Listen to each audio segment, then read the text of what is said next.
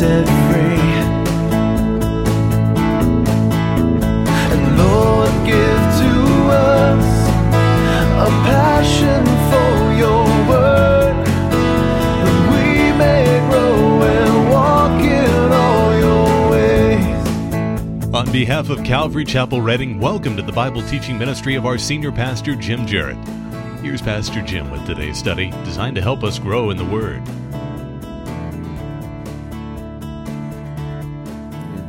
You remain standing? Take your Bibles. Turn uh, again to John chapter 15. I'm going to finish up that passage we started looking at last week. John chapter 15, verses 18 through 27. So, John chapter 15, verses 18 through 27, if you'll follow along as I begin reading now in verse 18. If the world hates you, know that it hated me before it hated you. If you were of the world, the world would love you as its own. But because you are not of the world, but I chose you out of the world, therefore the world hates you. Remember the word that I said to you a servant is not greater than his master. If they persecuted me, they will also persecute you. If they kept my word, they will keep yours. They will also keep yours. But all these things they will do to you on account of my name, because they do not know him who sent me. If I had not come and spoken to them, they would not have been guilty of sin, but now they have no excuse for their sin. Whoever hates me hates my Father also. If I had not done among them the works that no one else did, they would not be guilty of sin, but now they have been, or they have seen and hated both me and my Father. But the word that is written in their law must be fulfilled. They hated me without a cause. But when the Helper comes, whom I will send to you from the Father, the Spirit of truth, who proceeds from the Father, he will bear witness about me, and you also will bear witness, because you have been with me from the beginning. May the Lord bless this reading of His Word and our time together in it. You may be seated. I kind of threw in verses 26 and 27 there at the end. When the first, when the first English Puritans who called themselves Pilgrim landed in America seeking religious freedom, when they landed, they claimed this land in the name of the Lord Jesus Christ. And they established their colony or as they established their colony, uh, the basis of their civil government was the Word of God. And as other Puritans followed in their path, arrived, as they arrived and settled, establishing other colonies in the New World, they too based their civil governments upon the Bible. And then later, when the founding fathers began to form the new nation, they based our founding documents on Judeo Christian values and thinking. Although certainly not every one of them was a Christian, but they understood the importance of Christian values and thinking. They understood the basis of the government they were founding. They knew that they were building on, in their words, the supreme being who was the creator, the final reality. And they knew that without that foundation, absolutely everything in the Declaration of Independence would be nothing but sheer, unadulterated nonsense. I mean, these were very brilliant men who understood exactly what they were doing, who understood exactly what was involved. And so, from the very beginning, our nation was founded upon Judeo Christian values and thinking, a, a, Christian worldview, if you will. Though, again, certainly not every individual was a Christian, but that was the predominant mindset. That was the predominant worldview in that day. From the very beginning, our National Congress was opened by prayer. At the end of the Revolutionary War, the first Thanksgiving Day to thank God was immediately called by Congress. And John Witherspoon, the only pastor to sign the Declaration of Independence and a very important man during the founding of our country, he preached a sermon on that day in which he said this A republic once equally poised must either preserve its virtue or lose its liberty. In an earlier speech, he said, He is the best friend of American liberty who is most sincere and active in pure and undefiled religion. And of course, for Witherspoon and the vast majority of people in that day, that meant biblical Christianity. William Penn had said earlier if we are not governed by God, then we will be ruled by tyrants. Biblical Christianity laid the foundation of this country. Christianity supplied this country with its morals and values, its, its thinking, its worldview. But we have not heeded Pastor Witherspoon's warning because sadly we have not preserved our virtue. I mean, that has all changed. No longer is Christian thinking the predominant worldview. And in its place, we have secular humanistic thinking, the very antithesis of Christian thinking. And that is the predominant worldview in our nation today. I mean, secular humanism is a godless, man centered worldview. And therefore, secular humanists have no use for God, for the Bible, for the church, or for Christian people in general. And secular humanists have taken over our government, our courts, and our public education. And this is why we are seeing every vestige of God, the Bible, and biblical morals and values being removed from the public square. This is why we are seeing the loss of our inalienable rights given to us by God. And we are very, very rapidly moving toward a totally secular, humanistic, anti God culture. You say, and so what is the point? Simply that the fundamental problem in our nation is not political. No, the ultimate cause of all that we're seeing going on, going on in our nation is spiritual in nature. It is a spiritual problem. It is an anti God worldview, a secular humanistic worldview. It is man saying we will not have God rule over us. I mean, this is the bottom line of why the secular humanists hate the Declaration of Independence and the Constitution. It has a Christian biblical foundation. It represents biblical morals and values, and they hate it because they hate God. That's the underlying problem. And so, just as the psalmist said in Psalm 2, we looked at a few weeks ago, the nations are raging. Our nation is raging. People are plotting in vain. Governments are setting themselves against God and against Christ.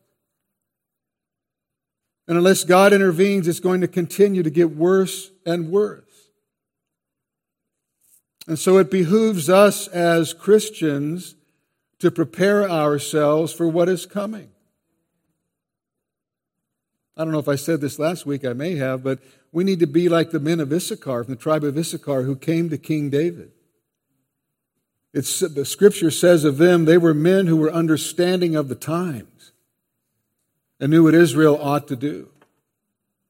So we need to prepare ourselves for what's coming. We need to be spiritually prepared. We need to understand the times and know what we ought to do.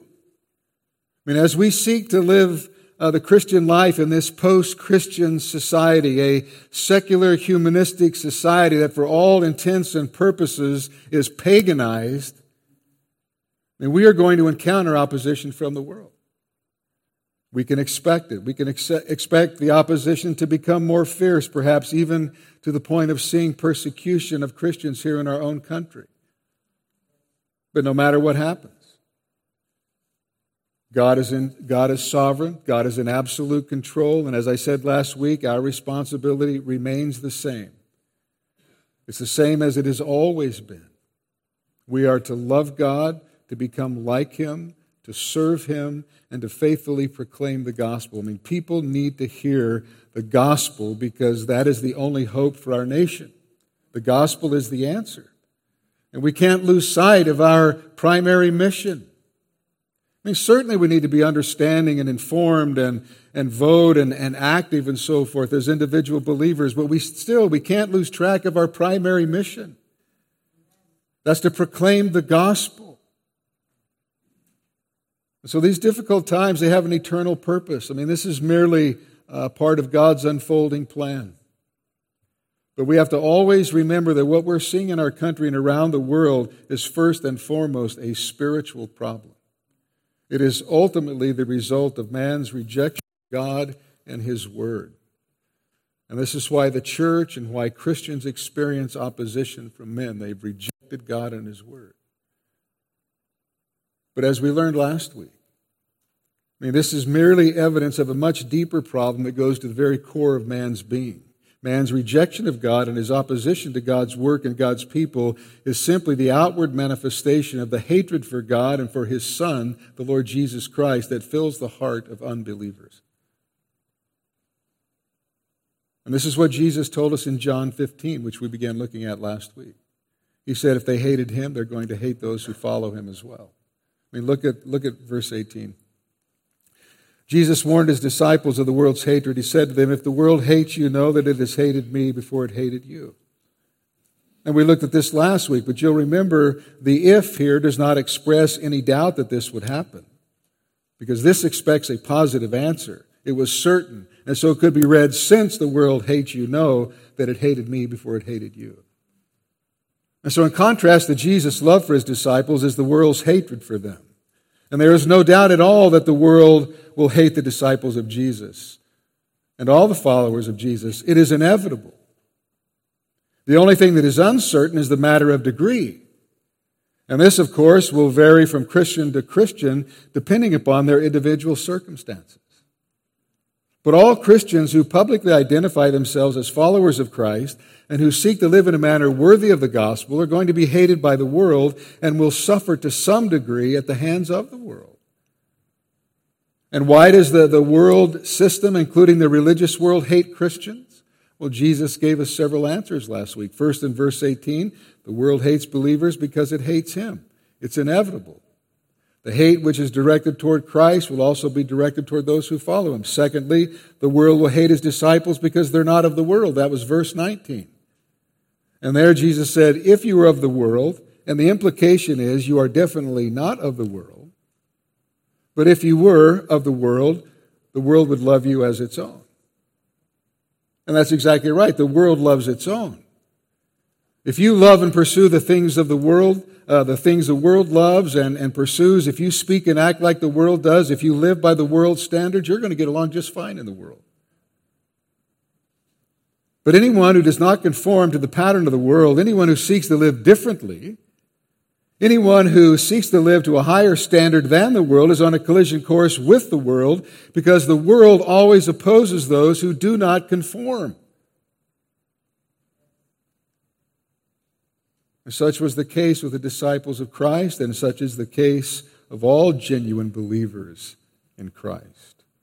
And Jesus said his followers are distinguished by what they are not. Because you are not of the world. Because I, but I chose you out of the world, therefore the world hates you. You're not of the world, Jesus says, but I chose you out of it. Sure, we're in the world physically, but we're not of the world spiritually. We're part of the world system. We lived here, but Jesus saved us and set us apart from the world. And He set us apart for a reason. Not to blend in with the culture, but to be countercultural. We're to be distinctive. We're to live differently. You know, everything we uh, know, love, and believe as far as the Word of God is concerned is diametrically opposed to what the world loves and believes. So if we're seeking to live the Christian life, we're, I mean, we're going against the flow. We're, we're on a collision course with the world. Our lives as believers are going against the flow, not with it. Because the believer's life demonstrates his separation to Christ, that he's not of this world and consequently the world will react to Christians in the same way they reacted to our Lord. Just as they hated our perfect, sinless, holy, loving Lord, they will hate us because we belong to Him. And then in verse 20, Jesus said, Remember the word that I said to you, a servant is not greater than his master. If they persecuted me, they will also persecute you. If they kept my word, they will keep yours also. And his point was that the disciples should expect to follow his example of suffering. That's the example that, that, that we should expect to follow. Because they had, and we have no right to expect better treatment from the world than he received. If they persecuted me, Jesus reiterated, they will also persecute you. And this is why Jesus told those who wanted to follow him that to do so meant a cross.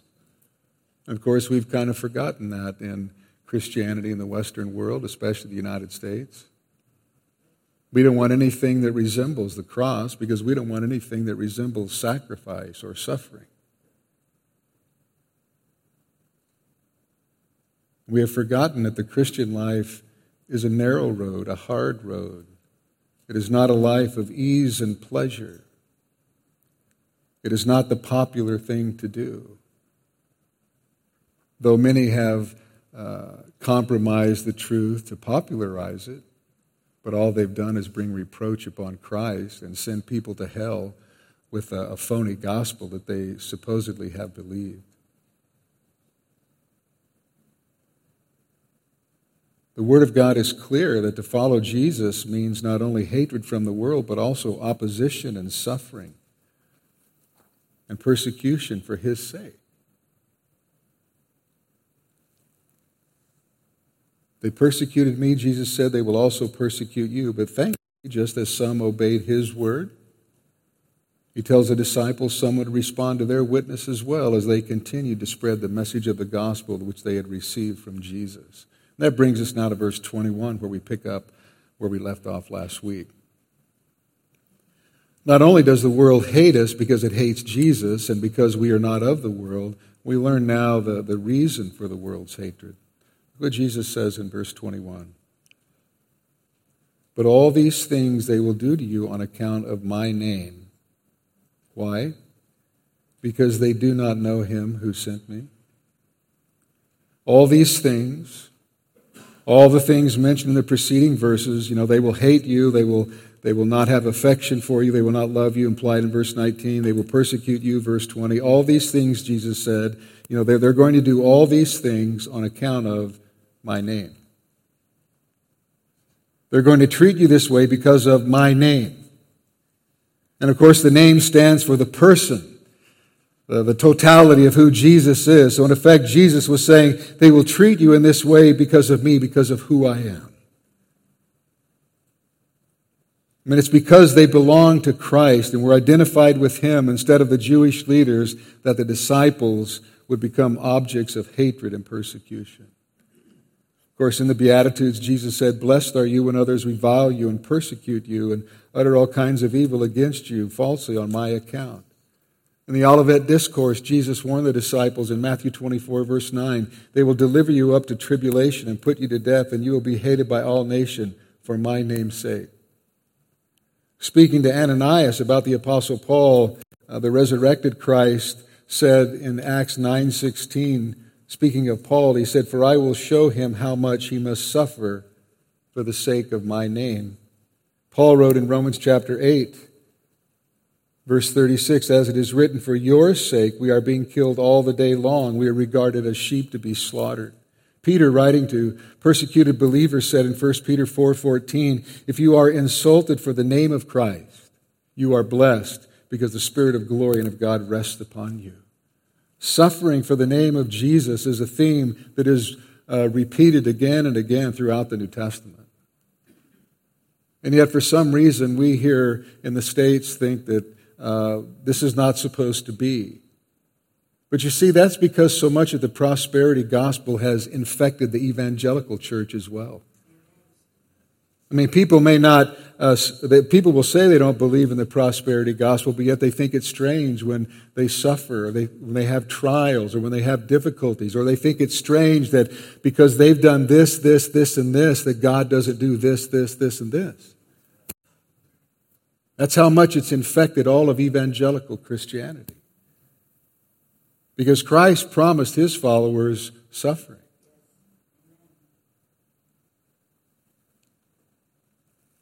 And so here Jesus tells his disciples that he himself is the cause of all the opposition, hatred, and persecution they would encounter. They would be hated on account of him more than on account of themselves. So you see, loved ones, it's our relationship with Jesus that is the real problem and the obstacle that will always separate us from the world and the world from us. You can talk about God in generic terms all day long. But you start talking about Jesus and the fact that Jesus is the way, the truth, and the life, and that no one comes to the Father except by him, well, then you're going to encounter some opposition, hatred and opposition. It's our relationship with Jesus that's the real problem. And the world doesn't, doesn't hate Christians first and foremost for what we are and do. They hate us because of our relationship to Christ. They hate him. They, and they hate us because our, of our relationship to him. Because, as one man said, with the uncanny power of the unreborn nature, they can smell Christ on us. Reminds me of a scene from The Chosen, you know, the demon possessed guy and Simon the Zealot. But as long as we're walking with Christ, we're going to be subject to the world's hatred. And we should know that. If you've been a Christian for any length of time and been in a church where the Bible is taught, you should know that. Believers are going to be subject to the world's hatred, and the more closely we're identified with Him by our words and our behavior, by the separated life we live, the more of that hatred of Jesus we can experience, or we will experience. And that's the Lord's point here in this verse. And of course, that's the very reason why so many Christians compromise, because they want to avoid uh, this kind of thing at all costs. That's why churches compromise. But the Apostle Paul tells us that suffering for Jesus' sake is a gift to us. Yeah, says that. That again, that's not one of those little promises you ever find in your little daily bread thing, you know, on your counter, you know, the little precious promises. That's usually not found in there. But Paul said in Philippians 1:29, "For it has been granted to you for the sake of Christ or that for the sake of Christ, you should not only believe in him, but also suffer for his sake. It's a promise. Jesus said, In this world you will have tribulation. Paul said, All who desire to live godly in Christ Jesus will what? Suffer persecution. You see, God in His sovereign grace not only gives believers the incredible gift of faith to believe in Him, but also the privilege to suffer for Him. You know, there's a verse uh, uh, in Philippians, I can't recall the, the, the uh, reference at the moment, but Paul said, that I might know Him and the power of His resurrection. And everybody loves that part of the verse, and they leave off the last part. He says that I might know Him and the power of His resurrection and the fellowship of his suffering. And of course, the suffering Paul was speaking of there in, the, in Philippians 1.29 that I just read is suffering that, that comes as a direct result of being a Christian. Suffering and persecution brought on because of our faith in Christ. And he says this suffering for the sake of Jesus is a gift of God's grace to us. Now, don't think I'm, I'm suggesting you should go out and start looking for trouble. Um, but that won't be necessary. If you simply seek to live a holy, consistent life for Jesus Christ, trouble's going to come to you. In the book of Acts, when the apostles were beaten and told never again to preach in Jesus' name, you remember what they did? They left the place rejoicing that they were counted worthy to suffer dishonor for his name. I mean, they had the right perspective when it came to suffering for Christ. They realized what a high honor it was. It was an honor that he graciously bestows on his faithful saints. When Jesus left this earth, his name, the gospel that sinners in him, still remains. And of course, the enemy of our souls hates his name and will oppose and persecute followers of Jesus when they proclaim his name and when they proclaim salvation in no other name. I mean, all these things, all this persecution and hatred, they will do to you, Jesus said, on account of me. But the ultimate reason for this hatred and persecution, Jesus said, look back at verse 21, the last part. Here's why because they do not know him who sent me. Ultimately, the world hates Jesus and his followers because it doesn't know the one who sent him. It doesn't know God. They don't know God. And keep in mind that Jesus was speaking about the most religious people of the first century. I mean, they proudly proclaimed their belief in God. Yet the sad thing is that even with all their knowledge and, and loud declarations, Jesus says they didn't know him. Because you see, claims to know God mean absolutely nothing if there is no evidence of it in one's life. Jesus said to the Jews as he taught in the temple in John 7 28, I have not come of my own accord. He who sent me is true. And then he said, Him you do not know. He was speaking to the religious leaders. I mean, Jesus came into the world to reveal the Father to men, to the Jews first, but they rejected him. They absolutely refused to believe that Jesus was the Messiah whom the Father had promised to send. And in doing so, they revealed the fact that they true, they did not truly know God the Father who had sent Christ into the world. Because had they truly known the Father, had the Jews been true sons of Abraham by faith, they would have gladly received Jesus, but instead they despised and rejected him. In fact, they even thought they were doing God a service by persecuting the Lord and later the disciples. And Jesus declares they didn't know God at all. And the same charge Jesus made against the Jews is true of the world, of all unbelievers. They do not know God. I mean, this is the fundamental problem of people in the world. They don't know the true and the living God. The Bible tells us in Romans 1:30 that they're haters of God.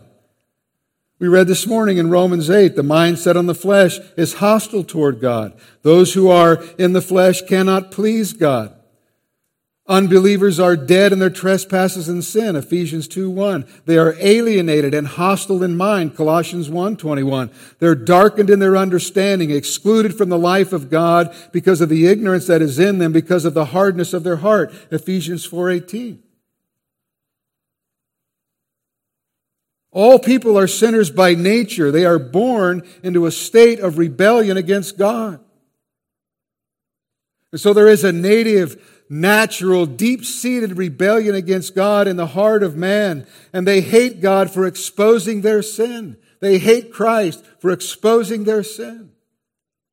I mean, men love themselves rather than God. That's why Paul tells us in Romans 1 they worship and serve the creature rather than the creator.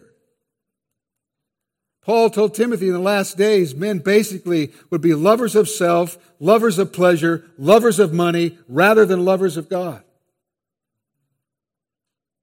Unbelievers refuse to submit to God. And what do they do instead? They substitute a God of their own making and their own liking, a God really that is like them.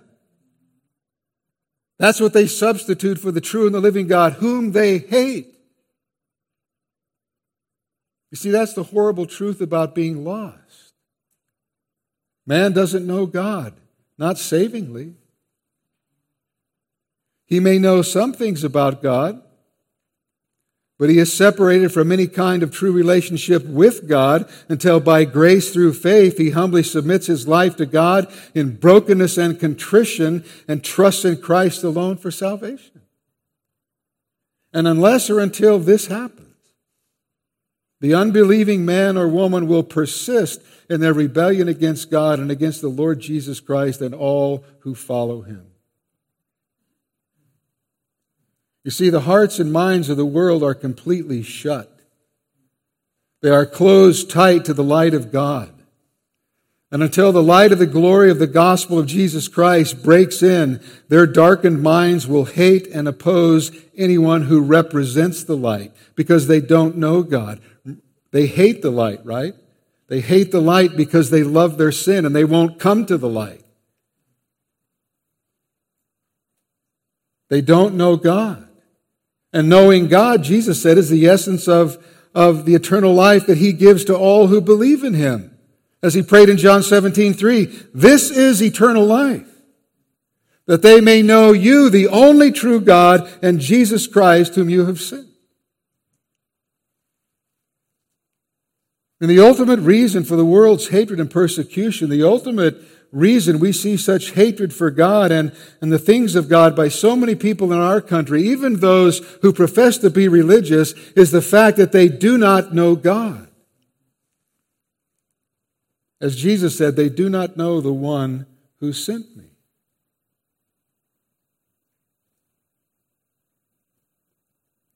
You see, Jesus knew that it would help the disciples to bear the hatred of the world, the pagan world and the religious world, if they understood its causes. And remember, he's preparing them for his leaving. This is in the upper room, just hours before Gethsemane and the cross. And he wanted them to understand where, it was, where this hatred was going to come from and its reasons. It wouldn't really be directed against them, even though they would personally have to suffer. The true reason for the anger, the hatred, the hostility, and persecution is the world's hatred of Jesus and its ignorance of the Father who sent him. And the tragedy was and still is that men who do not know God blindly reject Jesus, the only one who can fully reveal the Father. There's no greater expression of the world's rejection of God than in their rejection of the Lord Jesus Christ. And after telling his disciples that the world would hate and persecute them because they don't know God, Jesus goes on now to show that this lack of knowledge is absolutely inexcusable because they should have known both the Father and the Son. Look at verse 22. If I had not come and spoken to them, they would not have been guilty of sin. But now they have no excuse for their sin.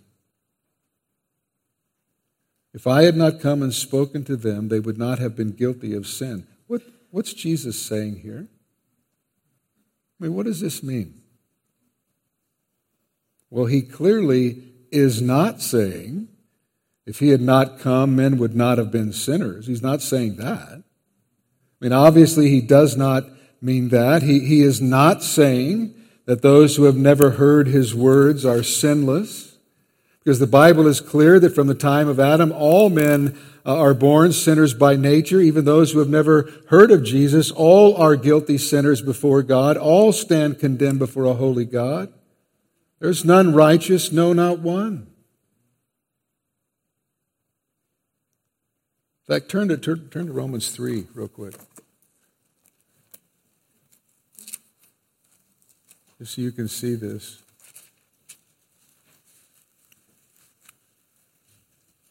You know, Paul from chapter 1, verse 18, all the way to uh, verse 321 is proving the sinfulness of man. He's kind of winding that down.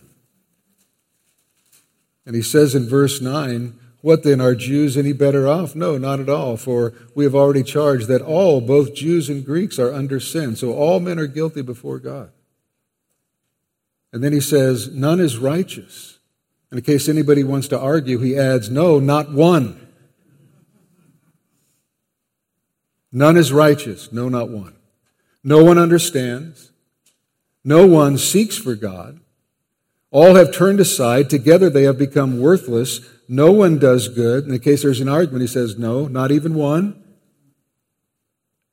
Their throat is an open grave. They use their tongues to deceive. The venom of asps is under their lips. Their mouth is full of curses and bitterness. Their feet are swift to shed blood, and their paths are ruin and misery. And the way of peace they have not known. There, there is no fear of God before their eyes.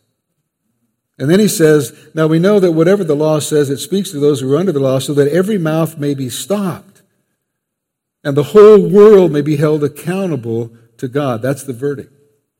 The whole world is accountable to God. The whole world stands condemned before a holy God.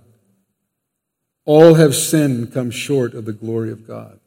And so all are guilty sinners before God. Why? Because all men have evidence that there is a creator. By looking at his creation. It's called general revelation.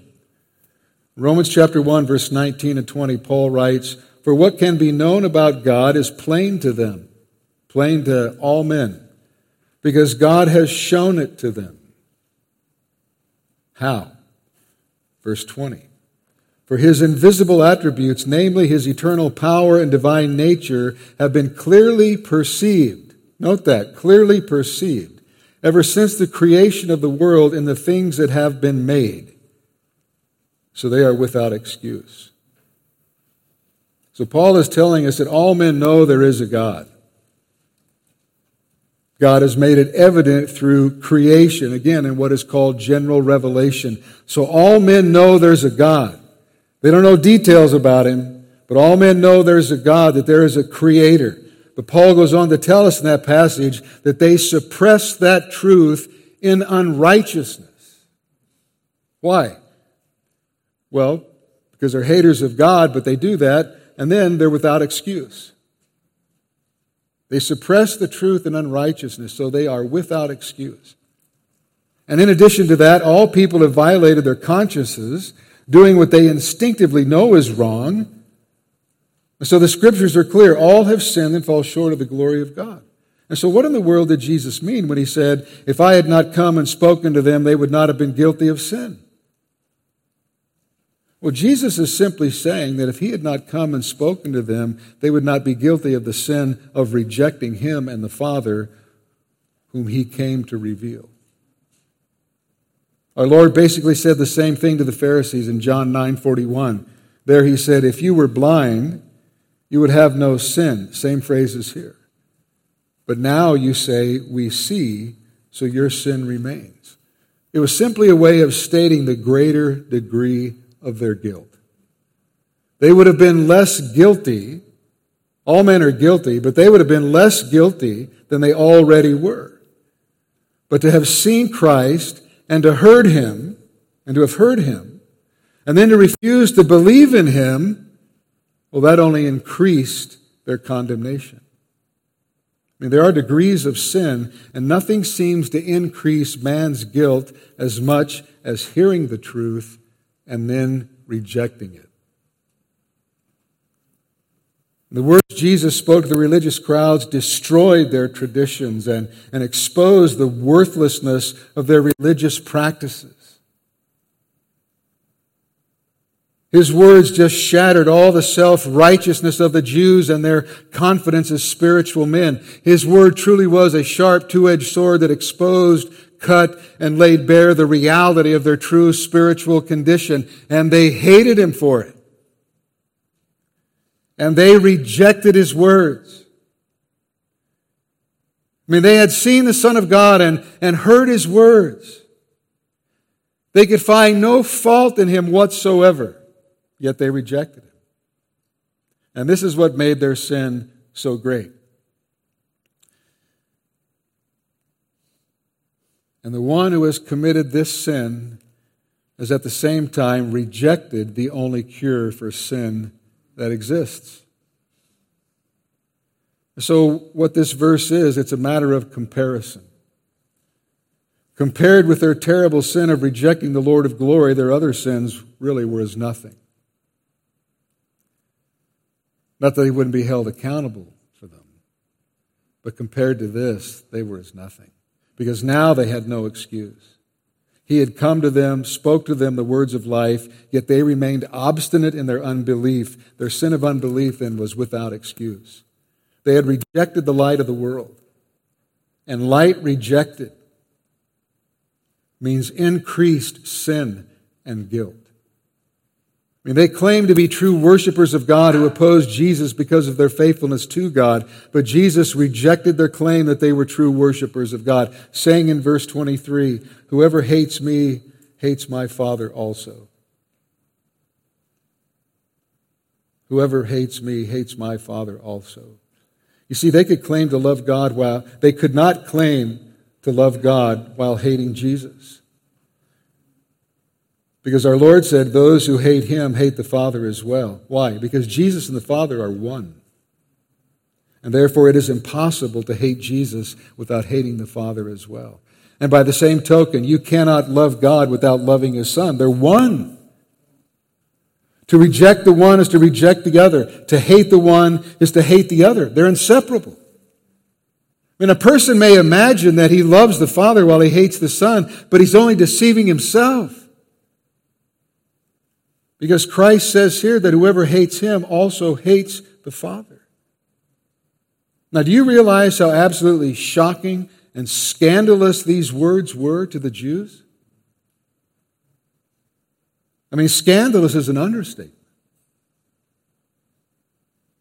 Because they falsely assumed they had a relationship with God based upon their ancestry, namely the fact that Abraham was their forefather. You know, they're, they're keeping the law of Moses, at least by their def- definition of it. They thought that made them right with God. And ironically, they accused Jesus of being just the opposite. They said that he was an illegitimate child and that he was a lawbreaker and a sinner.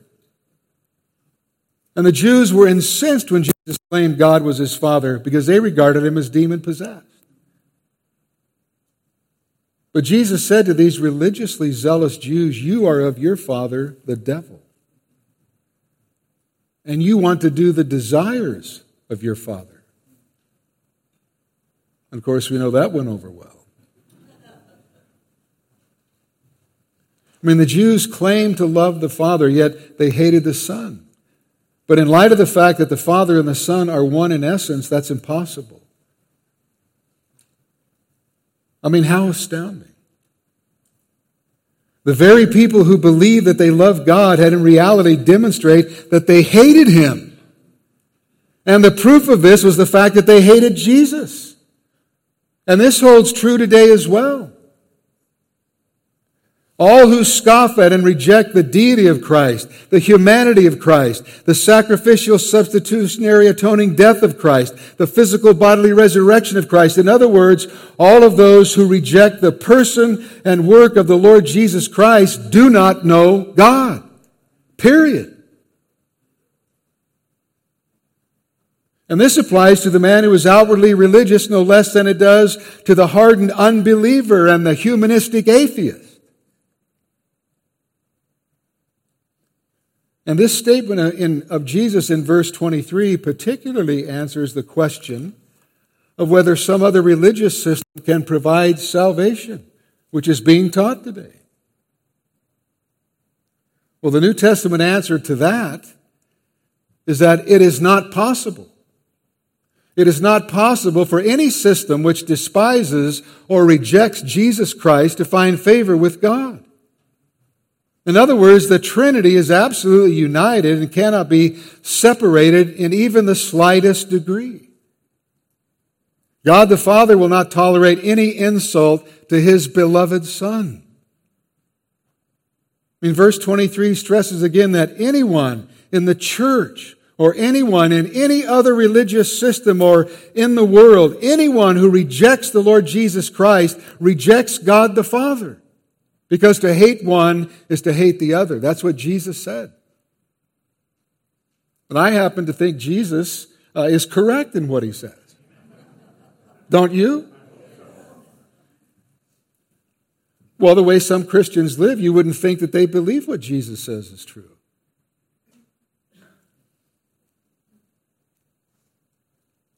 So, in light of this, let me ask you this question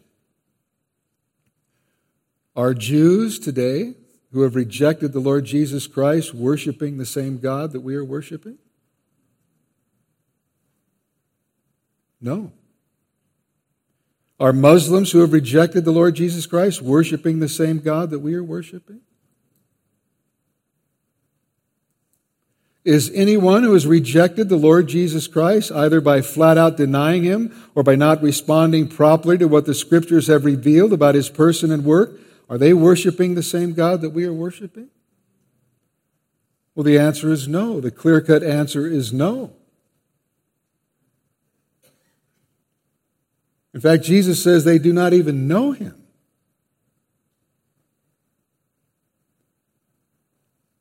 I mean, to those who were outraged because he called God his Father, Jesus replied, He who does not honor the Son does not honor the Father who sent him. And so the very idea that anyone can worship and serve God while at the same time they are rejecting or neglecting the Lord Jesus Christ is nothing but a baseless fantasy. If you neglect the Lord Jesus Christ, you neglect God the Father. So, in hating Jesus, they hated his Father also, because the two were one. They could not say they loved God, for if they had, they would have loved the one that God sent.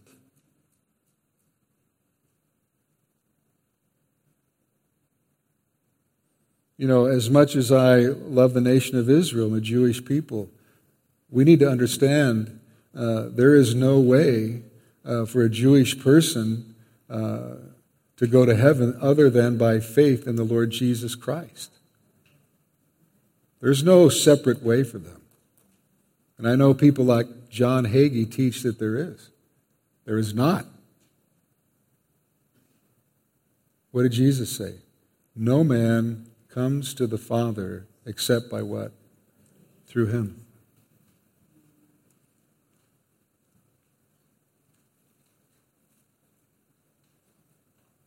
So, in rejecting Jesus, they not only rejected his words, but also his works. Notice verse 24. If I had not done among them the works that no one else did, they would not be guilty of sin. But now they have seen and hated both me and my Father. In verse 22, Jesus spoke about his words here. Uh, he speaks of his works, his, his miracles. So you see, it was not only what Jesus said, but it was the works, it was the miracles that, that he had performed, the works that the Father had given him to do, which the Jews and the world rejected.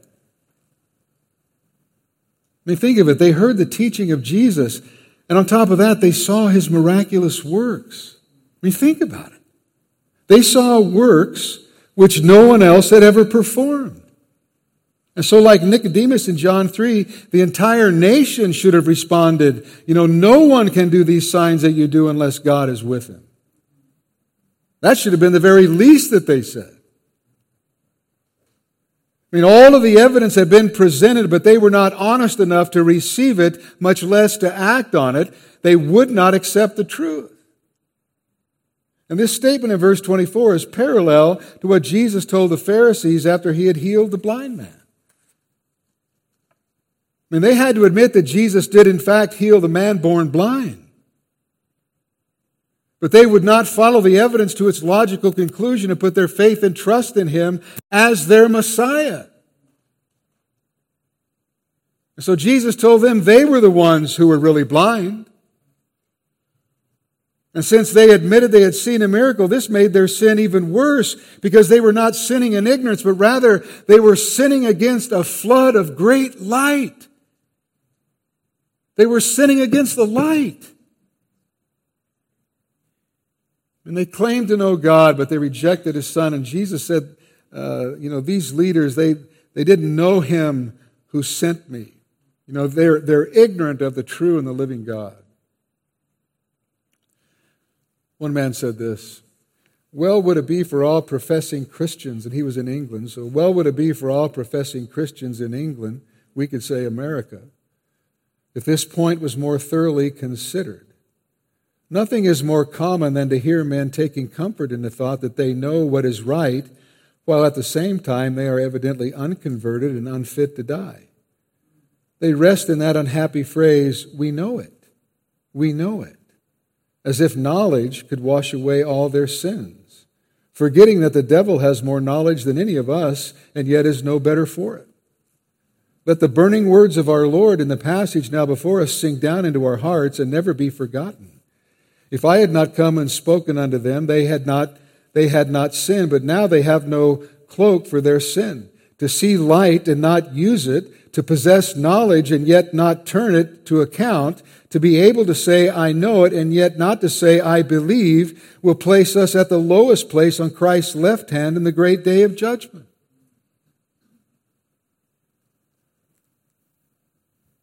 And I think we as Christians should take notice here. You know, we, we are so uh, appalled at the sins of the world and always talking about the sins of the world, and, and certainly they are appalling. But I would, I would suggest to you that in God's sight, those of us, the sins of Christians, our sin is much more appalling because we are sinning against great light. We are knowingly, willfully sinning against great light. And we continue in it. And we wonder why there's no revival. There's no revival because Christians don't want to turn from their sin.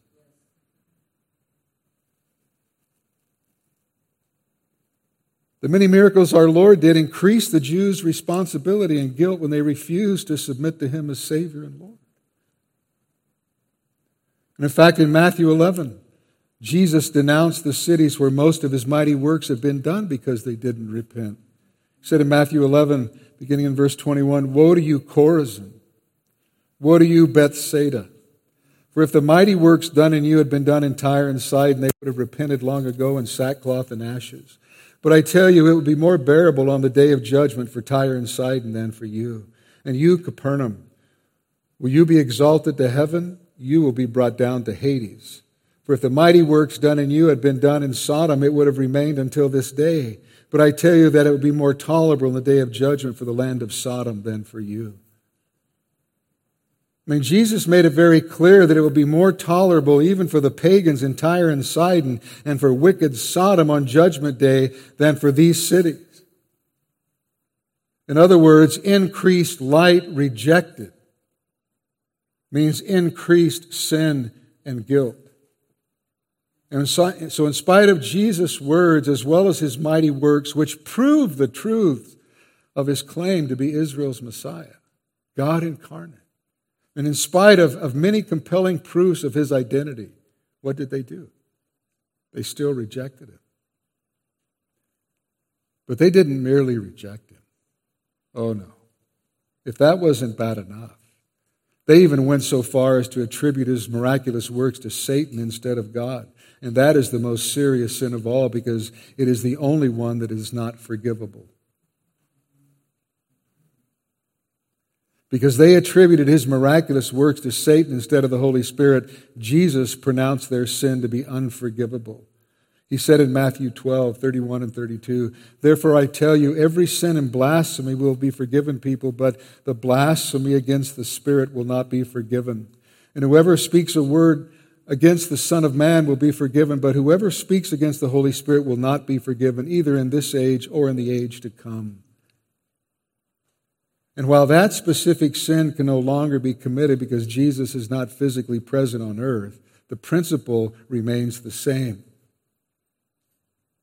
And the principle is this total rejection in the face of total revelation is unforgivable since there is nothing left for God to show such people. And Hebrews chapter 10 puts it this way How much worse punishment do you think will be deserved by the one who has trampled underfoot the Son of God and has profaned the blood of the covenant by which he was sanctified and has outraged the Spirit of grace.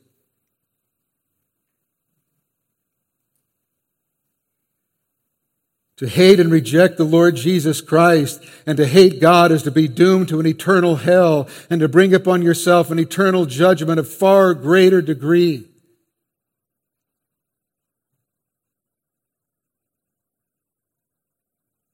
And Jesus came and revealed God in a way he had never been revealed before.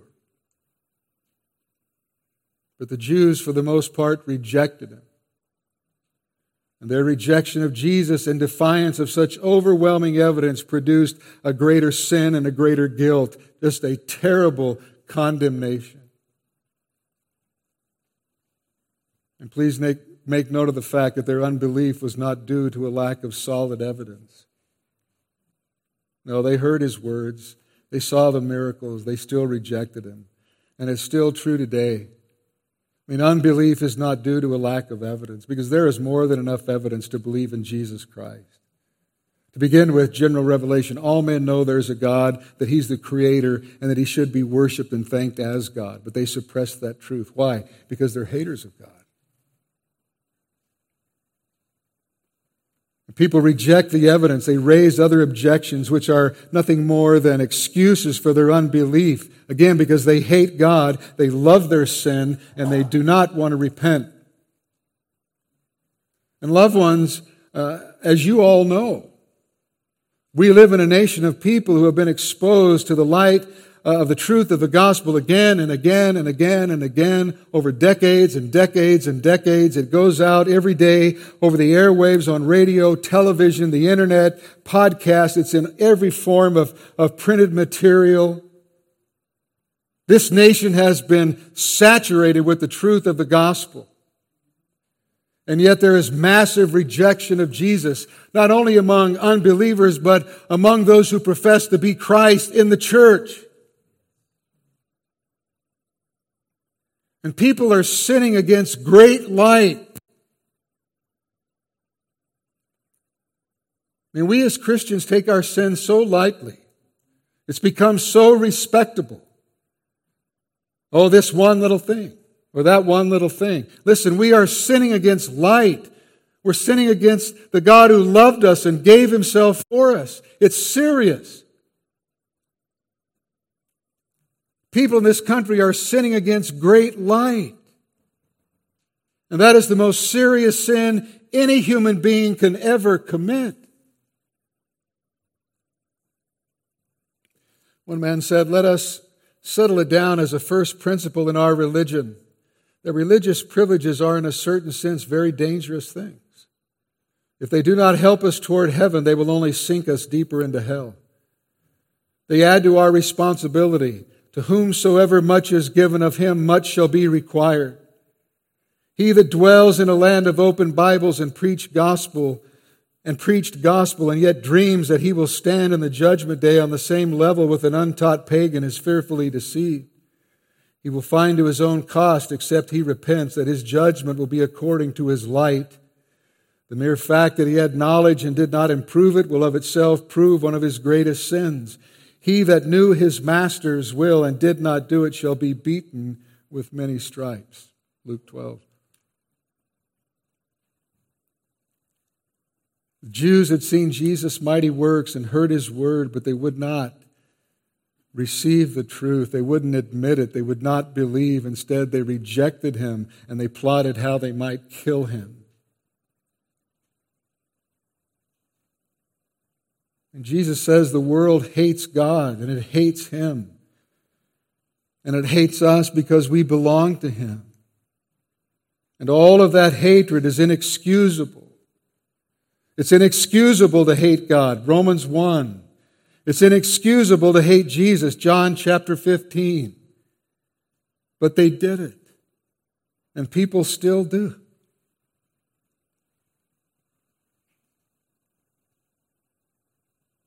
They hate us because they hated our Lord. They hate us because we're not of the world. And bottom line, they hate us because they don't know God no matter what they say.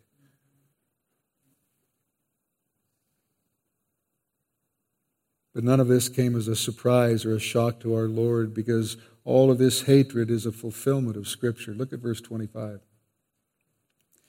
But the word that is written in their law must be fulfilled. They hated me without a cause. Mean, ironically, their own scriptures long before predicted this reaction and hatred on their part. I mean, Jesus knew it was to fulfill what is written in their law. And notice he says, their law. He didn't say written in the word of the Lord or in God's law. He said their law. Why does he say that? Well, I think for this reason. And these religious men boasted about the law, of having the law, of, of knowing the law, and they certainly did, forwards and backwards. Many of them had the entire Torah memorized, the first five books of the Bible, and, and much more.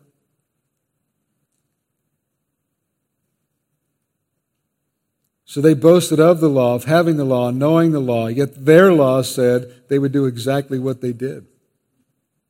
And for all their knowledge of the law, they were blind to it. And Jesus said to them earlier, You boast about the scriptures, and those very scriptures speak of me, but you can't even see it. In one sense, they knew the scriptures far better than most people in their day but they couldn't see the truth. They could not see what the simplest believer can see. They completely missed the truth. They completely missed the entire point of Scripture. And the Jews had the clearest evidence that could be given his words, his mighty works, yet they persisted in hating both Christ and the Father who sent him. As Jesus said in the last part of verse 25, quoting Psalm 69 4, they hated me without a cause. They hated him without a cause. In other words, there was no valid cause, no, no valid reason for the people to hate Jesus. The rejection of Jesus had nothing to do with any imperfection in himself, in his words, or in his works. It was totally because of their own wickedness and hardness of heart. And the fact that the world continues to hate Jesus graphically displays the hardness of man's heart and the exceeding sinfulness of sin. But God knew that they would hate his son. And this hatred didn't jeopardize his plan of redemption, not in the least. There wasn't a plan A or a plan B. There was one plan, God's plan of redemption. And this hatred didn't jeopardize it for one moment. In fact, hating Jesus was prophesied. Killing him was prophesied. It was all part of God's eternal plan, his plan of redemption. In his sermon on the day of Pentecost in Acts chapter 2, Peter said, Jesus was delivered up according to the definite plan and foreknowledge of God. And so, by means of all the hatred, God was merely fulfilling his plan of redemption. The hatred of men resulted in uh, the, the crucifixion of Jesus in order that men, in order that you and I might be brought to Christ, that we might be saved. They hated me, Jesus says, without a cause. But he says to the, the apostles, you know, this is, this is not the end of the plan. That they would hate me without a cause is the plan. That is the plan. And it was necessary that he be hated. It was necessary that he be crucified, that he might bear in his body our sins upon the cross. Well, at this point, poor disciples, I mean, they're probably looking at each other wondering, how in the world are we ever going to survive this? You know, how are we going to fulfill the promise of verse 16 to go and bear fruit that remains? I mean, how are we going to do this? Well, the answer is verses 26 and 27. How will they overcome the hatred? How will they overcome the opposition and persecution? By the enabling power of the Holy Spirit. The disciples would not have to face the world's opposition in their own strength.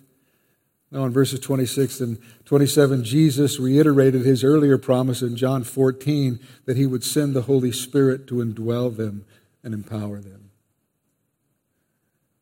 And the Spirit's coming made certain that all of Jesus' promises would be fulfilled. In fact, the rest of the New Testament uh, echoes this same truth that the promises Christ made to his disciples and by extension to all believers would be ensured and enabled through the ministry of the Holy Spirit. And as a result, the gospel is spread across the world. And since the time of the apostles, by the enabling power of the Holy Spirit, believers have gone to the uttermost parts of the world spreading the gospel. I mean, literally turning the world upside down, or as someone has said, turning it right side up. Listen, opposition and hatred from the world will always be there. We just haven't experienced it here, but it's coming. Yes, I know that the, the rapture on the prophetic calendar is the next thing to happen And it, it could happen at any moment. But I worry that so many Christians are, or so many Christians believe that the rapture is going to deliver us from any kind of opposition or persecution or tribulation in this life. Certainly, we will, we will be delivered from the wrath of God during the great tribulation, the time of Jacob's trouble. But Jesus has not promised that we're not going to suffer opposition, hatred, opposition, and persecution. In fact, He's promised it. So, yes, let's look for the great, uh, the return of our great and glorious Savior. You know, let's, you know, let's look forward to the rapture. Could happen tonight, could happen tomorrow. It might be 10 years. It might be 15 years, 20 years. Remember, the believers under the severe persecution of the Roman Empire thought it was going to be in their lifetime. Certainly, there are things prophetically that have happened since then that would indicate to us that we are living in the latter part of the last days. But the point I'm simply trying to make is let's don't have this escapist mentality that we think we're going to get out of any opposition, hatred, opposition, uh, tribulation, or persecution. We may. I don't think so.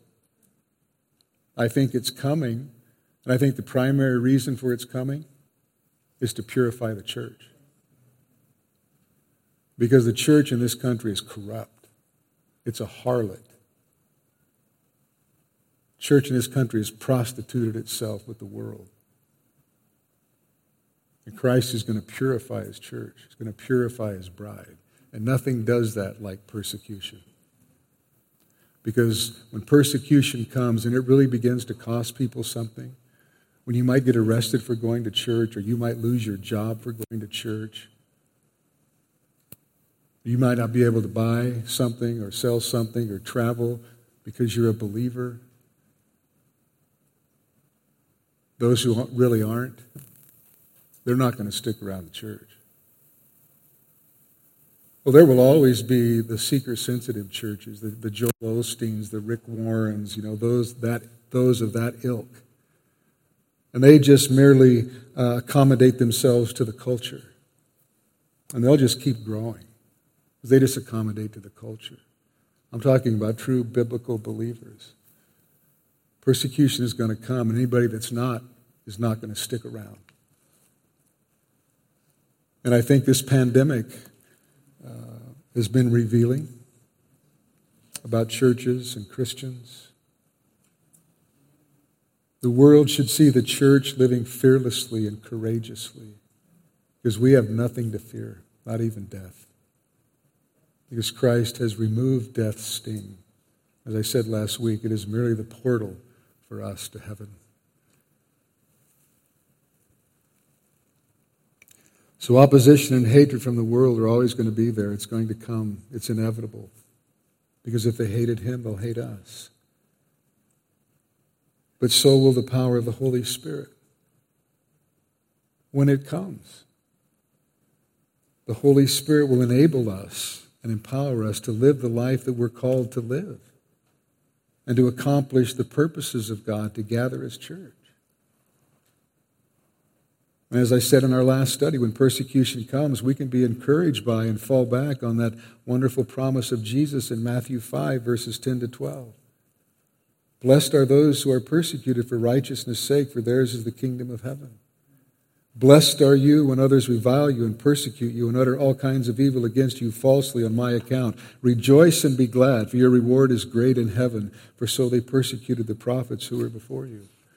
Or we can look to that promise in Romans chapter 8, verses 35 to 39. Who shall separate us from the love of Christ? Shall tribulation, or distress, or persecution, or famine, or nakedness, or danger, or sword? As it is written, For your sake we are being killed all the day long. We are regarded as sheep to be slaughtered. No, he says, in all these things we are more than conquerors through him who loved us. For I am sure that neither death nor life, nor angels, nor rulers, nor things present, nor things to come, nor powers, nor height, nor depth, or anything else in all of creation will be able to separate us from the love of God in Christ Jesus our Lord. Nothing. Ever. You could say amen. Because that's a glorious truth. So when the world is said and done its absolute worst, it can't rob us of these great and precious promises. It can't rob us of the life that we have in Christ. Our lives are hidden in Him, providing that you actually have a life hidden in Him. And you're not merely just a professor and a church goer. Because there are many professors and many church goers today. And it's not a reality. Faith is, is, they don't, it's, it's not a reality in their lives. They give evidence of it by the way they live. And so, if there's anyone here this morning who's never trusted in Christ alone for salvation, look, I want you to know uh, the hour is late, the night is coming. Now are we nearer to our salvation than when we first believed. And now is not the time to continue to play games. Now is not the time to continue to be merely a professor and a churchgoer. Now is the time to turn from your sin and run to Christ and cast yourself upon Him and ask Him to save you, to forgive your sins and to save you. And then, by the grace and strength that He supplies, live the Christian life. Actually live it. And proclaim it. So, this morning, if, there, if there's anyone here, if there's anyone listening, or watching online, you've never trusted in Christ alone for salvation, I want you to know that uh, your eternal destiny is not heaven. Man's default destination is not heaven. Man's default destination is an eternal hell. And the reason for that is all men are born sinners by nature and they become sinners by practice. And their sin has separated them from a holy God. I mean, God is their holy creator and, and righteous judge, and they've sinned against him. They're alienated from God. And if you die in your sin, the Bible says you're going to go to an eternal hell, and you'll pay for your sin throughout eternity. But God, who is holy and just and righteous, is also loving and merciful and gracious and kind. And because of his great love, he provided a way that sinful man can have his sin forgiven and come into a right relationship with God, be reconciled to Him, and have heaven in the end. But there's only one way for that to happen. Sin has to be paid for. It must be paid for, and all sin will be paid for. And so, who's going to pay for sin? Because to do so, you have to be absolutely sinless and perfect. Well, no one could be found on the earth, that's for sure. And so, God, because of his great love, he sent his only begotten Son, the Lord Jesus Christ, into the world. God so loved that he gave, and he, he gave the best that heaven had to give, the best he could possibly offer. And he sent Jesus into this world. And Jesus, because he loved us, he humbled himself to a degree that we cannot even begin to imagine. And he condescended to leave the glories of heaven, you know, to step out of eternity into time and come down to this earth as a man. He was fully God and fully man and the same person uh, at the same time. And not only did he humble himself and become a man, much lower than that, he became a servant, and even much lower than that. He humbled himself to the point of death on the cross. It's a condescension we can't even begin to understand. And while he was on this earth, Jesus lived a perfect, sinless life. He fulfilled all righteousness. He fulfilled the law to a T. In other words, he lived the perfect, sinless life that you and I could never live. And then, being falsely accused, he was uh, tried in three corrupt trials, kangaroo trials, and uh, sentenced to death, death upon the cross, which is for felons and Gentiles. And so Jesus went to the cross. And on that cross, he took upon himself the full fury of the Father's wrath for our sin. I don't know if you've ever thought about that, but think of the billions that will be saved. And each one of them had an eternity's worth of sin. So, billions of eternities worth of sin. How do we comprehend that? And Jesus took all of that sin upon himself. And then he suffered God's wrath for all of that sin. That's what the darkness of the three hours, the second three hours on the cross was all about. Jesus suffered the wrath of Almighty God for billions of eternities worth of sin. And he paid the price in full. He died. The wages of sin is death. Jesus died in our place. He died the death we deserved, the just for the unjust, the holy for the unholy. He died the death we deserved. He really died. He was buried.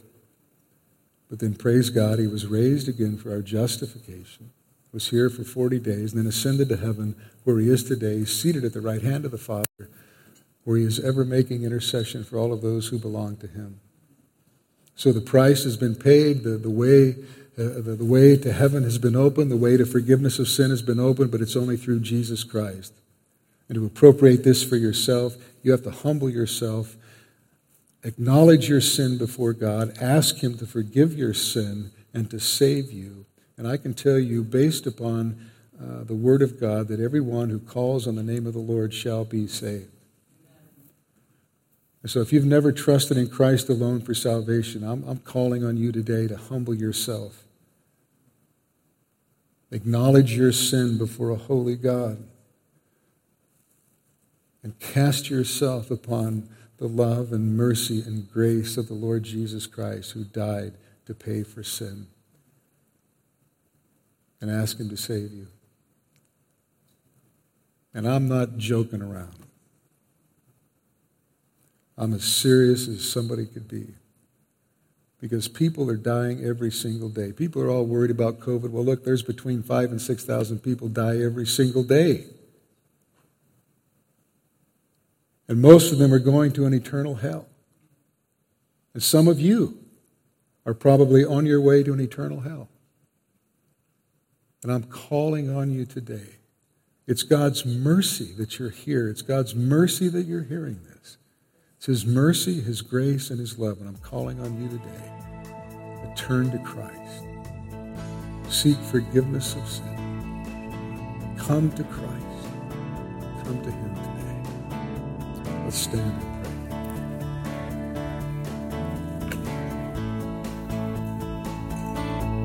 pray. It's your love that makes me see. It's your word that comforts me by your blood.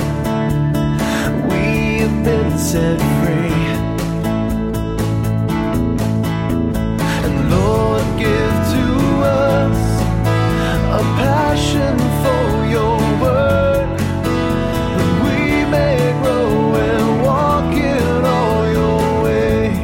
Behalf of Pastor Jim Jarrett and everyone at Calvary Chapel Redding Palo Cedro, we hope and pray this study you just heard will help you grow in the Word. If you have any remaining questions or comments, please call us at 530 547 4400. That's 530 547 4400. Or write to us at P.O. Box 837, Palo Cedro, California 96073. You can also email us through the website at ccredding.com. Thank you for listening, and may God richly bless you.